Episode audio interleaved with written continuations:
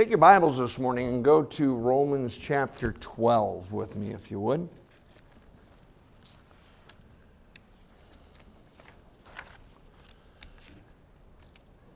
Romans chapter 12. And we're going to be reading the first two verses, verses 1 and 2. These two verses were verses that I found real early in my Christian life. I don't remember if it was because I was reading and found them, or I'm pretty sure it was a message that I heard that uh, draw, drew my attention to Romans 12, 1 and 2. Um, it's, it's good to, to get the concept behind those two verses uh, early in your Christian life. But can I tell you something? We need to be reminded of those two verses over and over and over again. And they have to do with us serving God and being dedicated to Him. Uh, let's all stand together if you would, and if your neighbor doesn't have a Bible, please allow them to look on with you. Romans chapter 12 and verses 1 and 2. It says, I beseech you, therefore, brethren, by the mercies of God, that you present your bodies a living sacrifice, holy, acceptable unto God, which is your reasonable service. And be not conformed to this world, but be transformed by the renewing of your mind, that you may prove what is that good and acceptable and perfect will of God. Let's bow our heads for prayer. Father, we ask God that you might have your will and have your way in this service. We ask, Lord, that you would meet with us in a special way this morning. And we pray, Father, that you would speak to our hearts.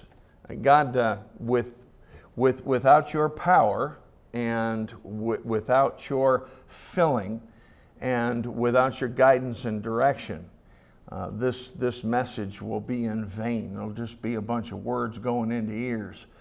But God, we want more than that. We want the Spirit of God to do a work. We want the power of God behind it. We want hearts to be uh, open and ready and willing for the Word of God. Uh, Lord, uh, we pray, Lord, that you would speak to our hearts this morning. And uh, God, I, I need you. I need you desperately. Without you, I cannot preach this message the way that it needs to be preached. And uh, Father, I just pray that you'd fill me with your spirit and uh, give me the, uh, the, the, the, words, the understanding, the, uh, the, the, thoughts that will help uh, in this message and convey what's upon your heart, not mine. Uh, Father, we love you. We're so glad you're our God this morning. We pray that you'd speak to our hearts this morning. And as you do so, we pray that we would say yes to you, for it's in Jesus' name that we pray. And all God's people said, Amen. Amen. You may be seated. According to these two verses, there's two requirements for finding and doing the will of God in our life. And, and honestly, if, if you're here, if you're saved, if you uh, have uh, trusted Christ as Savior and you love the Lord and you want to do right, uh, you don't want to be outside of the will of God. You want to be right smack dab in the middle of God's will, doing what He would have you to do. But in order to do that, there's first a couple of quick requirements we're going to look at. And the, the first one is, is verse, uh, verse 1, talking about presenting your body a living sacrifice. I beseech you, therefore, brethren, by the mercies of God, that you present your bodies a living sacrifice holy, acceptable unto God, which is your reasonable service. In other words, this is not an unreasonable thing. This is a reasonable thing for God to ask of someone who has trusted Christ as Savior because God has been so merciful to us. We should be willing to present our bodies a living sacrifice. Now, what's a sacrifice? Well, a sacrifice is, is uh, something that has no will of its own and the person receiving the sacrifice can do whatever uh, he wills with that sacrifice. When, uh, when we talked about this in, in uh, adult Sunday school this morning, uh, Isaac was offered by, uh, by his father, Abraham, as a sacrifice because God commanded him to do so. One of the things you don't see is you don't see any struggling, you don't find any wiggling, you don't find any resistance. Uh, that is a perfect picture of a sacrifice. A sacrifice says, here, here I am, you do with me as you will. And what that is, is that's just a, simply a surrendered spirit coming to God and saying, Look, not my will, but thine be done. And then the, the second thing is found in verse 2, where it says, And be not conformed to this world, but be transformed by the renewing of your mind, that you may be able to prove what is that good and acceptable and perfect will of God. He says, I don't want you to be conformed to this world. I want you to be different. I want you to be transformed. And this has to do with being separated. It starts in the mind. It doesn't start in habits. It doesn't start in dress. It doesn't start in, uh, in things that we do, but it has to do with our mind and how we think. And those two things are absolutely essential uh, a surrendered heart and a separated life that uh, in order for us to prove what is that good and acceptable and perfect will of God. Now, I've, I've talked with folks, you know, over the, over the years about this subject of finding God's will for their life. And, uh, and, and honestly, uh, no outside person can go to another individual and say, I know exactly what God's will is for your life. No, no, you really don't. Uh, and, and, and sometimes the, per, sometimes the person who's looking for God's will is not even real sure uh, what it is that God would have them to do. As far as a, as far as a, a specific thing, a specific area of their life. But there's, there are things that are found in the Word of God, and what I'm going to preach to you on this morning is what God's will is for your life. Now, I realize I just said I, no one can tell you that. No, not as far as the specific details go, but as far as the general will of God for your life, I can tell you exactly what God's will is for your life because I know it's God's will for my life. It's God's will for all of us who have trusted Christ as their Savior. And there is, a, there is a general will of God that we need to fall into and follow. Don't expect God to give you specific details on other things. Don't expect God to give you special wisdom for decisions that you have to make.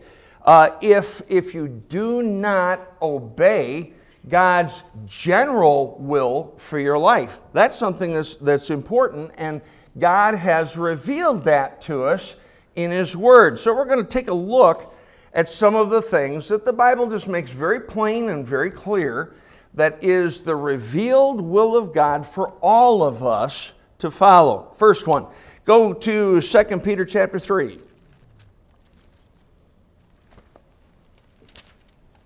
2 Peter chapter 3, and we're going to look down at verse 9.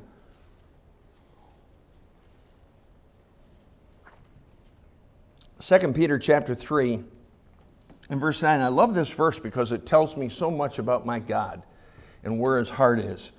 Uh, 2 Peter chapter 3 verse 9 says, The Lord is not slack concerning his promises. some men count slackness, but is long suffering to usward, not willing that any should perish, but that all should come to repentance. And so, what, what God's saying here is that He's not willing that any should perish. He's willing that every person uh, will trust Him as Savior. And obviously, if, if that's the case, then we ought to have a desire to see other people saved, and therefore we ought to be a witness for Him. The thing I, the thing I appreciate here is, is the fact that God says, that, uh, that he's not willing that any should perish. In other words, the price has been paid. Jesus Christ died on the cross.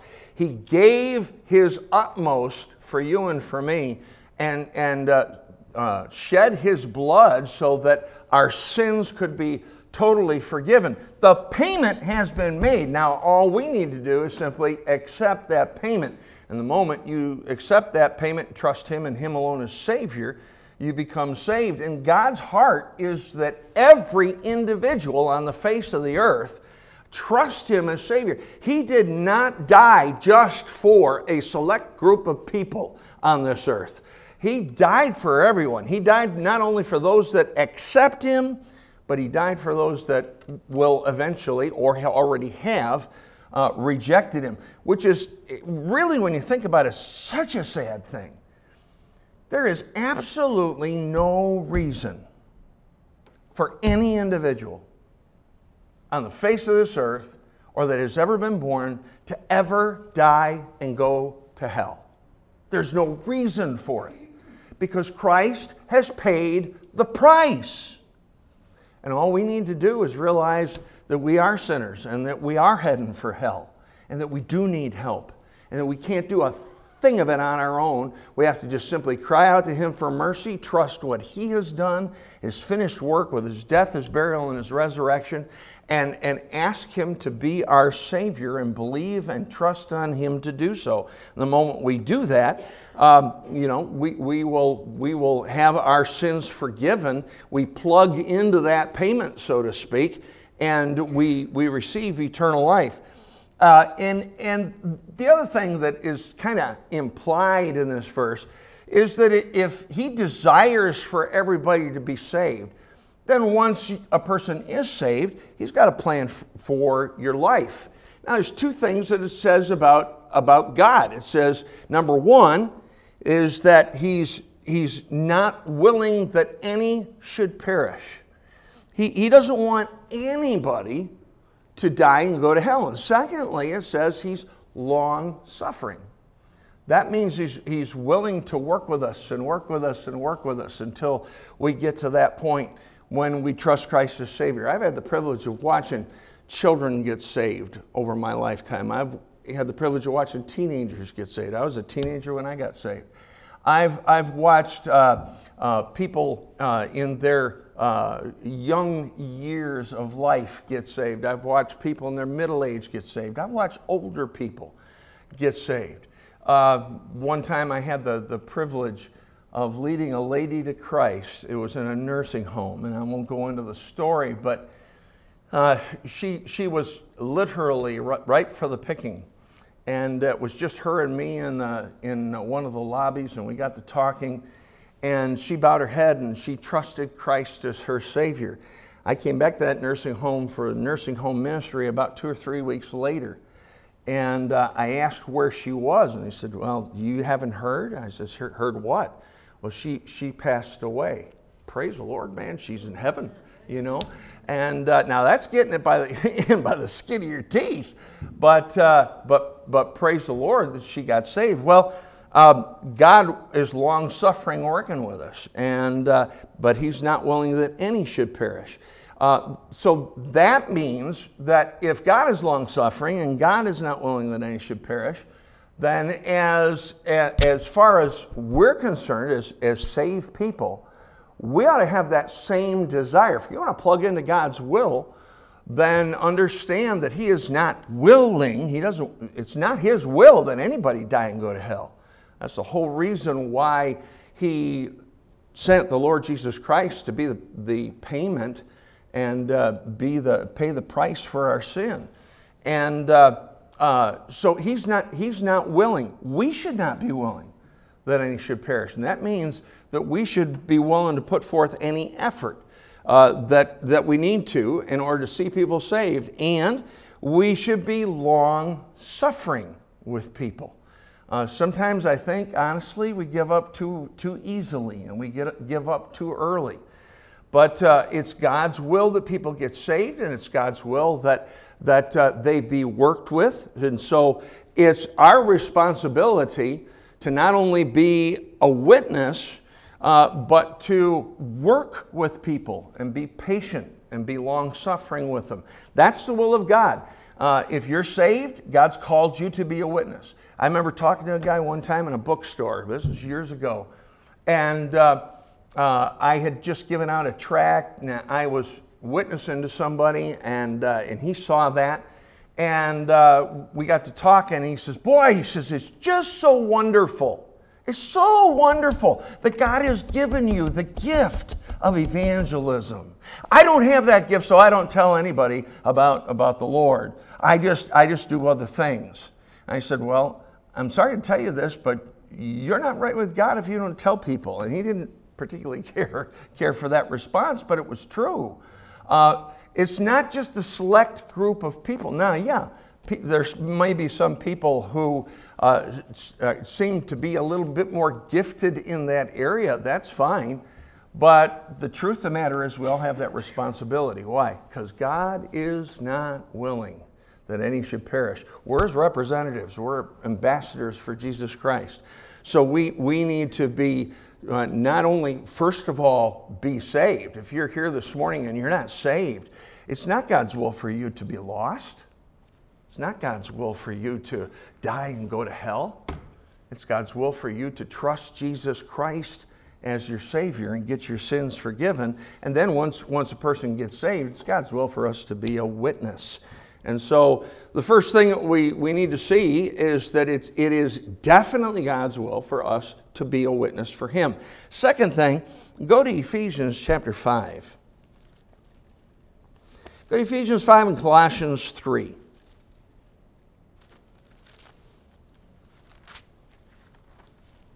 Ephesians 5 and Colossians 3.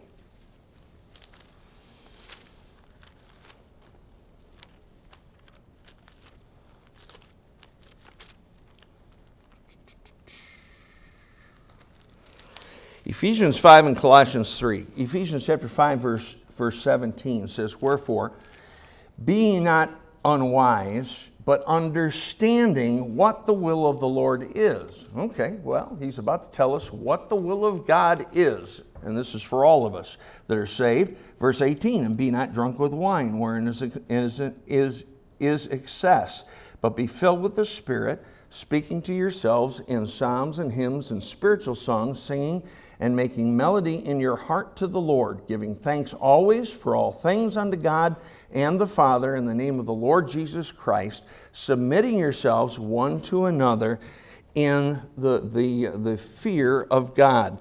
The second thing that is the will of God for every person who's saved is to be filled with the Spirit. All that simply means is to be controlled by the Spirit. Now, I'll go over to Colossians chapter 3 and look in verse 16 and 17. Let the word of Christ dwell in you richly in all wisdom, teaching and admonishing one another in psalms and hymns and spiritual songs, singing and eh, singing with grace in your hearts to the Lord.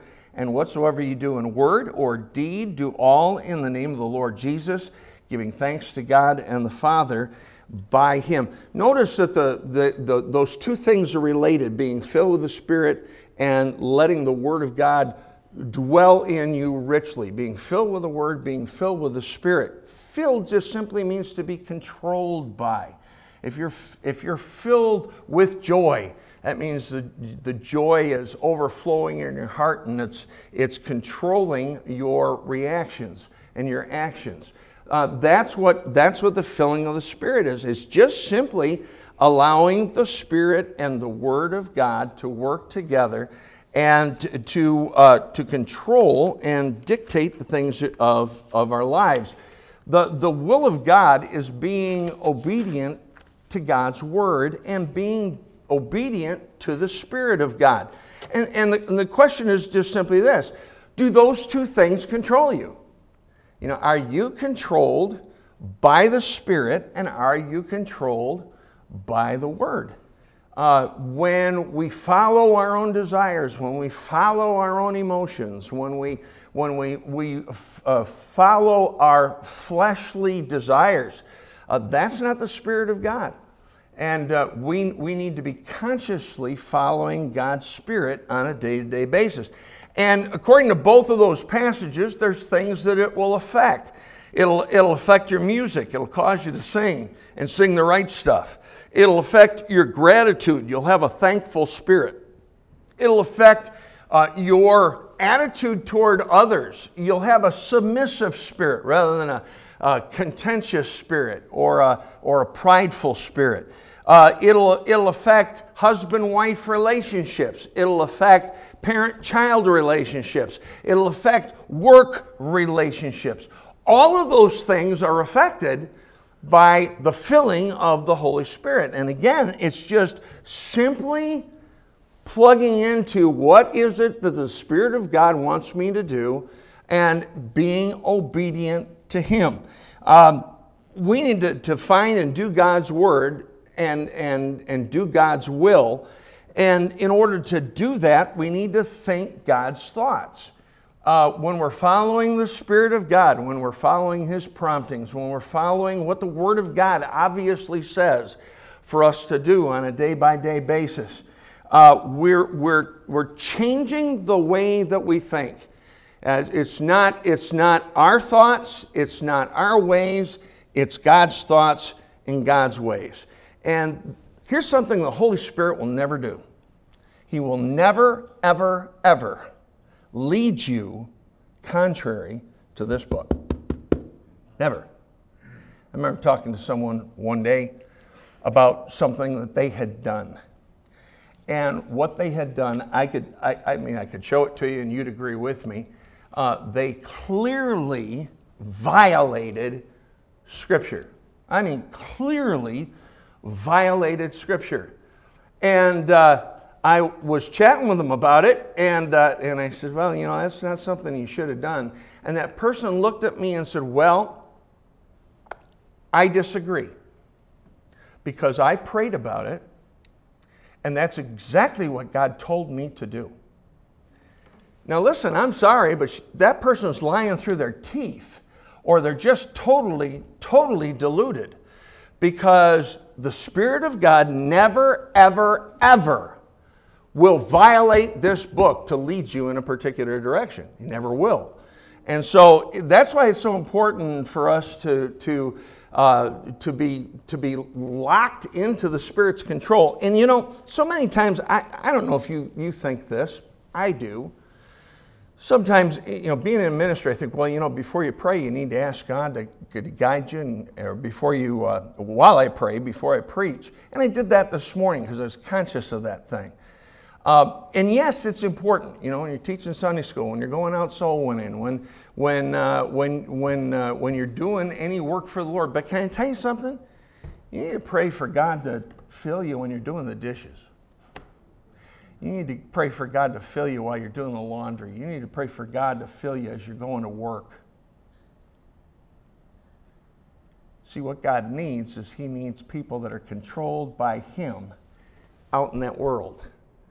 And we, we don't need the filling of God just in certain times of our lives. We need, we need to be led and controlled and guided by the Holy Spirit on a day by day, moment by moment basis. And, and, and that is always the will of God for our lives. Go with me to 1 uh, Thessalonians chapter 4. Here's another thing that's the will of God. And I can say confidently, this is the will of God for you. 1 Thessalonians chapter 4.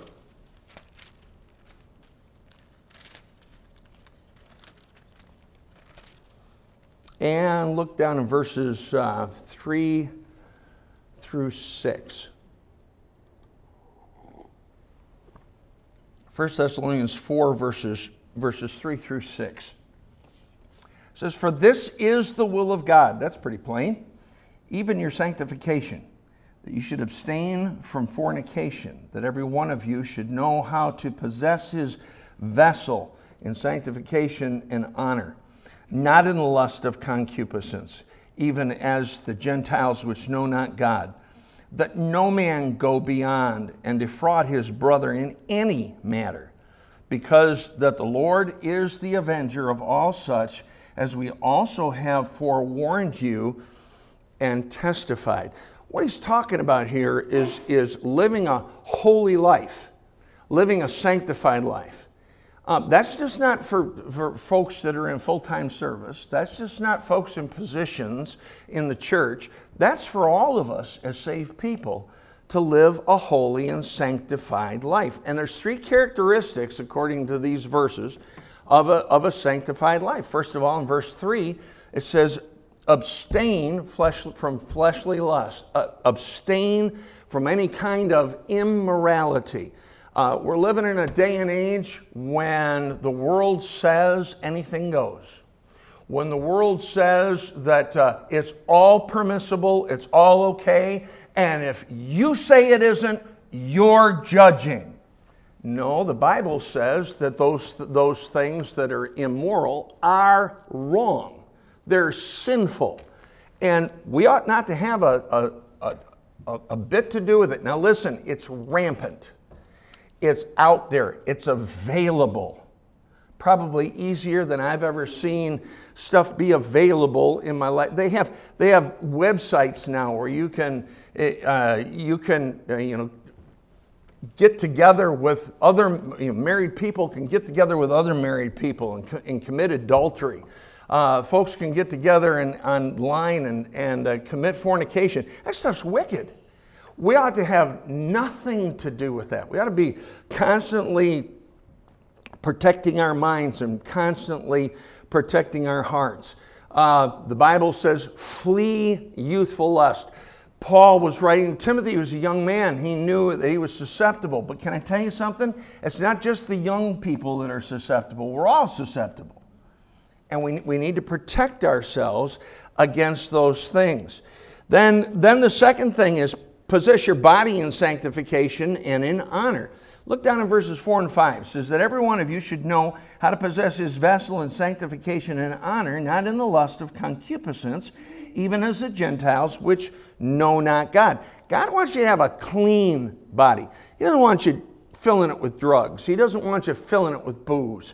He doesn't want you uh, taking it to places that are, are not uh, uh, scriptural and holy places to go. Uh, God wants a, a, clean vessel, and He wants, in, in having a clean body, always starts with having a clean mind. Uh, stop, stop any fleshly input that you have to your mind. If, if, if something causes you to go down the wrong road, then stop that thing and, and don't allow it to be input into your, into your mind. And then saturate your mind with the things of God. That's why it's so important as Christians for us to get in the book. Why? Because our thinking's all messed up. I mean, it is. You know, God says your ways are not my ways and your thoughts are not my thoughts. That's true of all of us.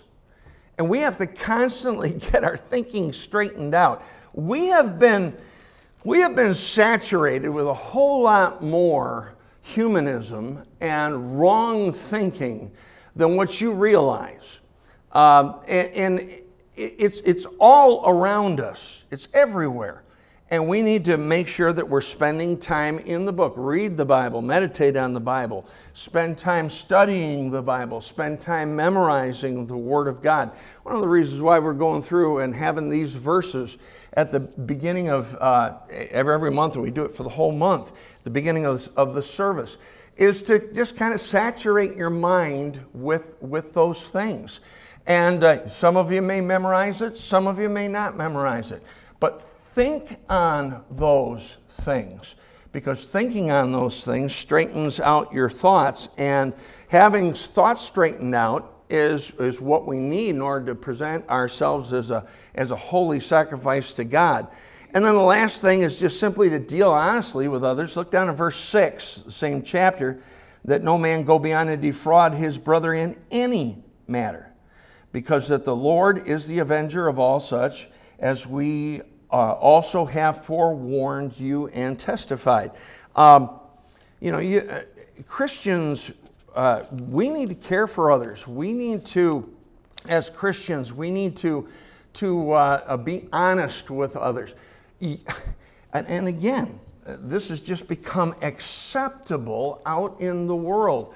But dishonesty is rampant. Someone will say, uh, you know, uh, there's, there's nothing wrong with this car. Uh, I'm going to sell it to you and I've got full confidence. And they know there's 15 things that are wrong with the car. They're lying through their teeth. They don't even blink an eyelash at that. That should never be the case with us. Our yea ought to be yea and our nay ought to be nay. And uh, we need to deal honestly with one another. And therefore, uh, have, have a sanctified and have a holy life. Another thing that, that uh, the Bible says is very clear about, about, uh, uh, about being the will of God for our life. Go to 1 Peter chapter 2. 1 Peter chapter 2. Boy, one of the things I'm glad God got a hold of me on was this concept early in my Christian life. And uh, again, I have not arrived, but I'm still learning things about it, but it is such an important concept. 1 Peter chapter 2 verses 13 through 15 says, "Submit yourselves to every ordinance of man for the Lord's sake, whether it be to the king as supreme or unto governors as unto them that are sent by him for the punishment of evildoers and for the praise of them that do well. For so is the will of God, that with well doing ye may put to silence the ignorance of foolish men. It, what he's talking about there is just simply obeying your, your human authorities. We all have them. We all have human authorities. And uh, whatever authority or authorities that God has put you under, you ought to have an obedient oh, spirit toward those, those authorities. It is always the will of God to have a spirit of obedience. It is never the will of God to have a contentious spirit. I don't care how right you think you are. There's times when we think, you know, well, I am right, so therefore I can be this way. You, you can voice your opinion, but you don't have to do it contentiously. You don't have to do it with pride in your heart, knowing that you're right and the other person's wrong. Uh, there, there's something about, about that, that spirit that, that has a lot to do with our response to authority. Um, uh, there are authorities in government. Some of them I agree with, some of them I disagree with. Can I tell you something? When they, when they come down with a ruling, I should submit to it. Uh, I don't like some of the things that are going on in our country. I don't like a lot of the things that are going on. And if something would violate my, my Christian beliefs and I'm told to do it, I won't do it. But I won't do it like this. Uh, that's not the attitude that Daniel had when it says Daniel purposed in his heart that he would not defile himself with the king's meat. He didn't go up there and say, Now you listen to me, you old buzzard. Understand that uh, you, put, you put some stuff down there that my God says I'm not supposed to eat, and I'm not eating any pickled pig's feet. I'm sorry, I'm just not going to do it. Uh, uh, you know, and that wasn't his attitude. You read Daniel chapter 1, he was very humble. Now, did he take a stand? Yes, he did. Look at the three Hebrew children. They said, "We won't bend, we won't bow." What they didn't, they didn't go like this. We won't bend, and we. Won't. They just said, "No, we're not doing it." It's just, it violates our God's rules, and we're going to stand for God. I understand there are times when you say, "Look, I just can't do that thing." Because of what God says. Now make sure it's because of what God says and not because of your public or your personal opinion. There are things that I don't necessarily agree with, but I would not necessarily be violating God's laws by doing it. All right, then, then buck up and do it. But whether it's the government, whether it's employers, you know, uh, again, uh, I don't care what kind of a jerk you work for. Uh, you know, you might have somebody as your boss that is, is just very, very unreasonable. It is never, ever, never right for you to be contentious with that boss. That's not the will of God. The will of God is for you to have a sweet spirit, even though he or she is treating you like dirt. And, and, you know, I, I, don't, I don't say that lightly and I don't say that flippantly. But uh, we need to have a submissive attitude toward authorities. Um, parents and children, uh, children need to obey their parents in the Lord, for this is right. It's the first commandment with, with promise. I realize parents make mistakes. I, I also realize there's some parents that are out there that have that just really have not treated their children right. But if you're a child and you're under the authority of your parents, you are never, ever in the will of God if you're disrespectful to them. You're never, ever in the will of God if you're, if you're uh, rebellious and disobedient to Him. You never are. You never are. Um, Bible talks about wives and husbands. You know, and this is a forbidden subject today. But I don't care if it's forbidden or not. It's not forbidden by God. God says that wives are be, to, be subject to their own husbands. It means you can't have two heads in the home. You've only got one. And you say, well, well, my husband's not the head of my home. Yes, he is. He just might not be acting like it, but God says that he is. And it's never right to rebel against authority. God doesn't lead rebels. So you say, well, I'm looking for the will of God in, uh, in this particular area of my life, and and uh, you know, I I really I, I really want to know uh, what God would have me to do and where God would have me to lead. Let me ask you something. How you doing with the authorities that God's put over you? Or do you have an attitude? If you have an attitude, God's not going to lead a rebel.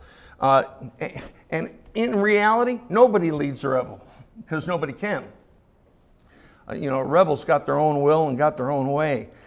How easy is it for those that are in authority over you to tell you what to do?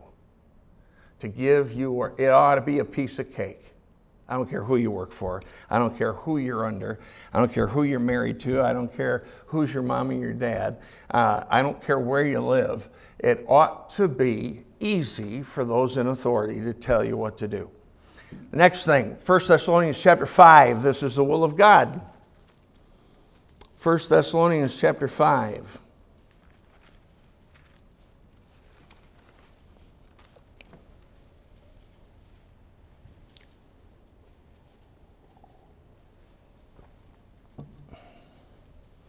1 Thessalonians 5, look down in verse, verse 18. This is one of those verses that uh, it's been turned into a song and it's easy to sing and it's easy to memorize. It takes a lifetime to live it.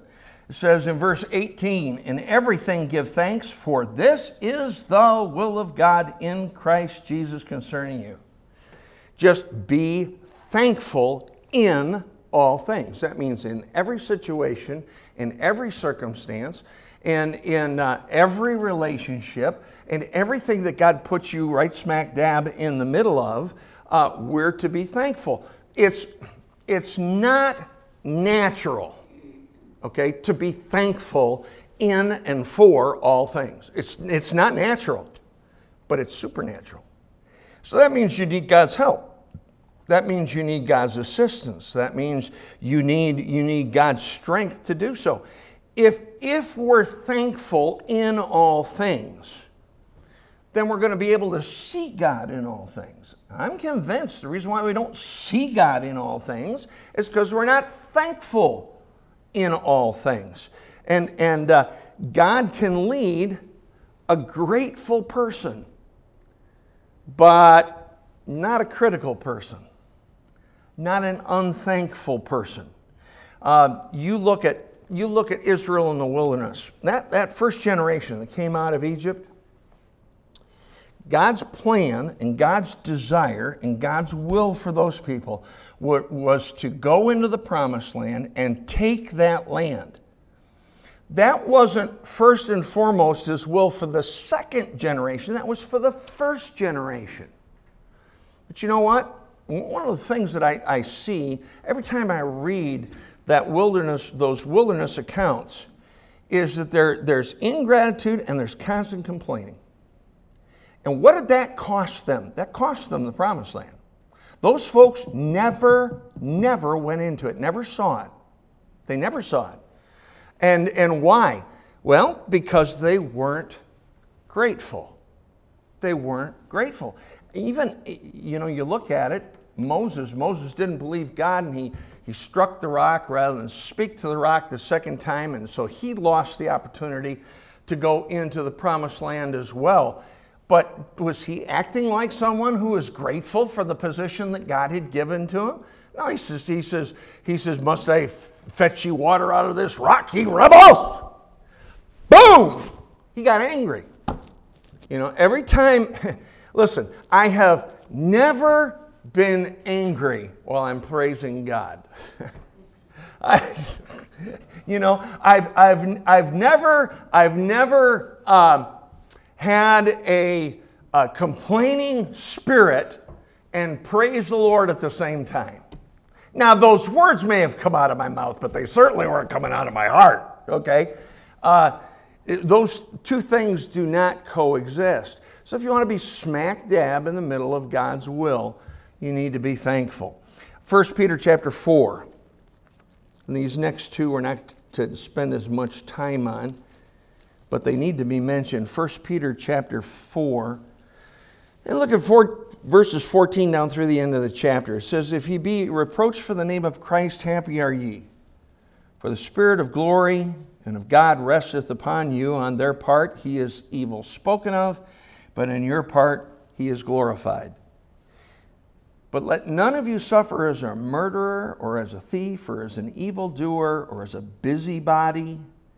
Notice where he puts busybody in with murderers, thieves, and evildoers uh, in other men's matters.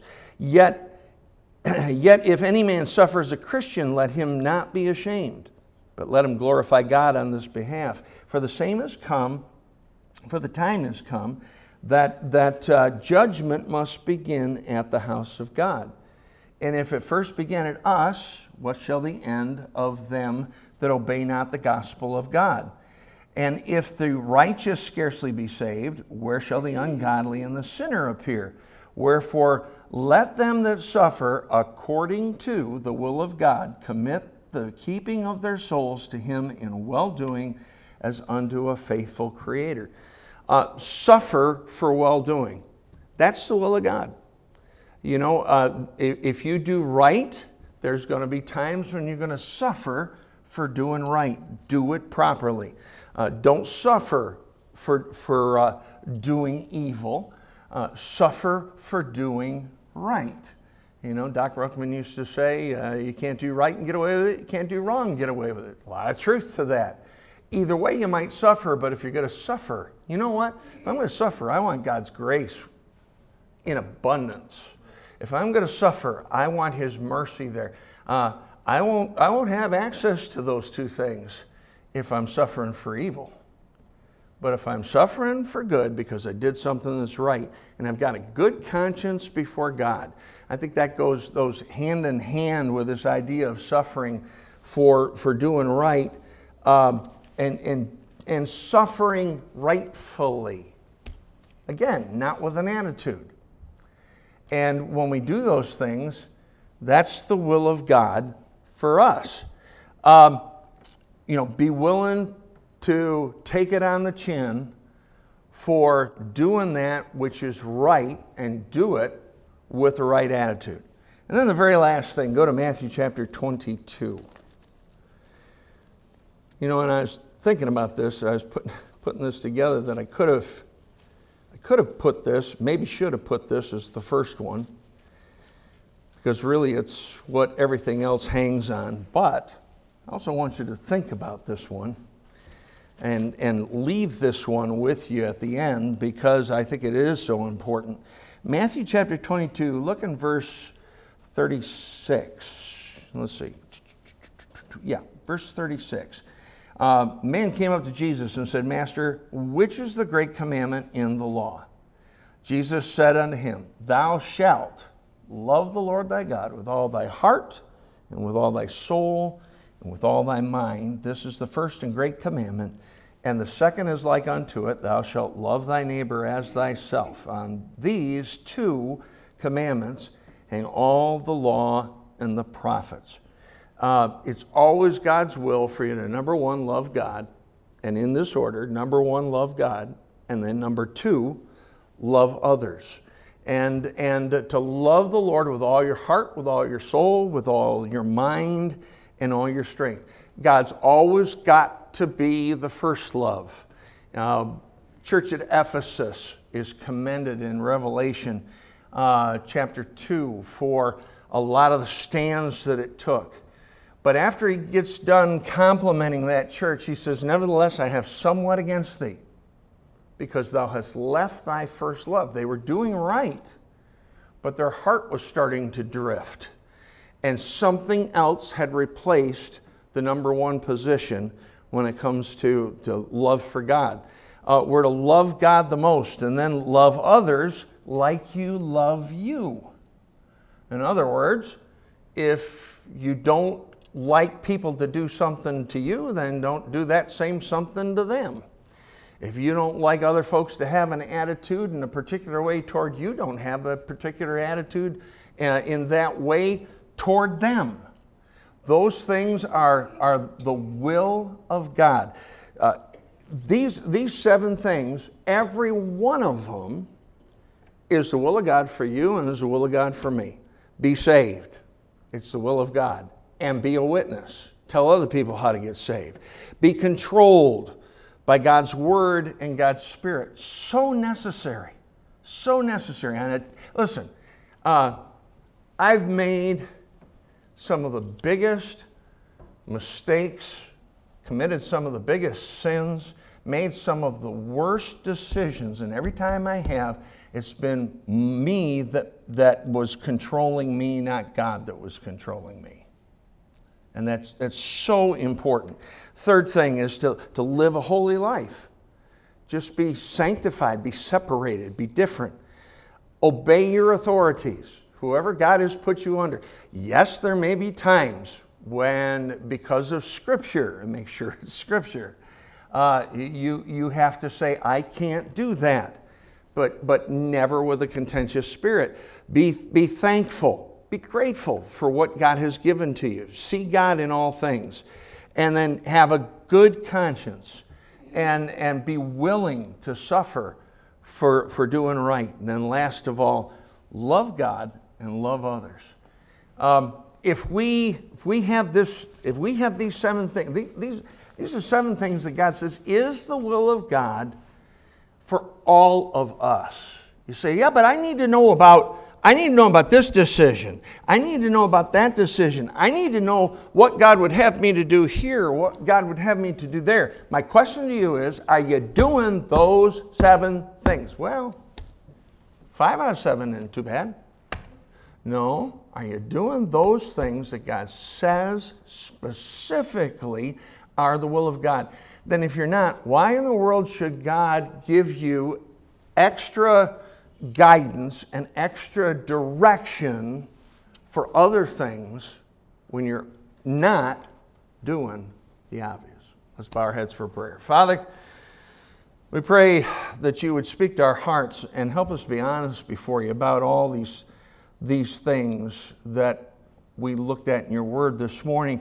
Every single one of them are the absolute, infallible will of God for the life of every person that's here that's saved. Now, Lord, there may be someone here this morning or under the sound of my voice on the internet that's not saved. May they understand that you are not willing that they should perish, but that all should come to repentance. Uh, you paid the price for them. You died on the cross for them. My prayer is, is today they'd get a hold of this concept. You know, there's folks that got this idea that, well, as long as I do this and as long as I do that, and I may not um, agree totally that Jesus is the only way to go to heaven and that, that I really have to ha- have a part in the thing. And, and it, but as, as long as I do other things, no, no, no, it's, it's him or nothing. It's you or nothing. We have to totally, completely trust you as our Savior. And I pray that, that uh, anyone, anyone on the sound of my voice this morning who's not saved would understand that and realize that they're heading for hell and disobeying the will of God by not trusting you as Savior. Lord, for those that are saved, help us to look at those things and and realize that it is imperative that we're right smack dab in the middle of, of your will by doing each and every one of those. Those are the obvious ones. Father, I pray that you'd speak to our hearts. And if there's anything that's out of whack in our lives this morning, particularly if someone's not saved, may today be the day of their salvation. Please, God, speak to hearts. Have your way and have your will in our hearts this morning. For it's in Jesus' name we pray. Amen. Let's all stand together.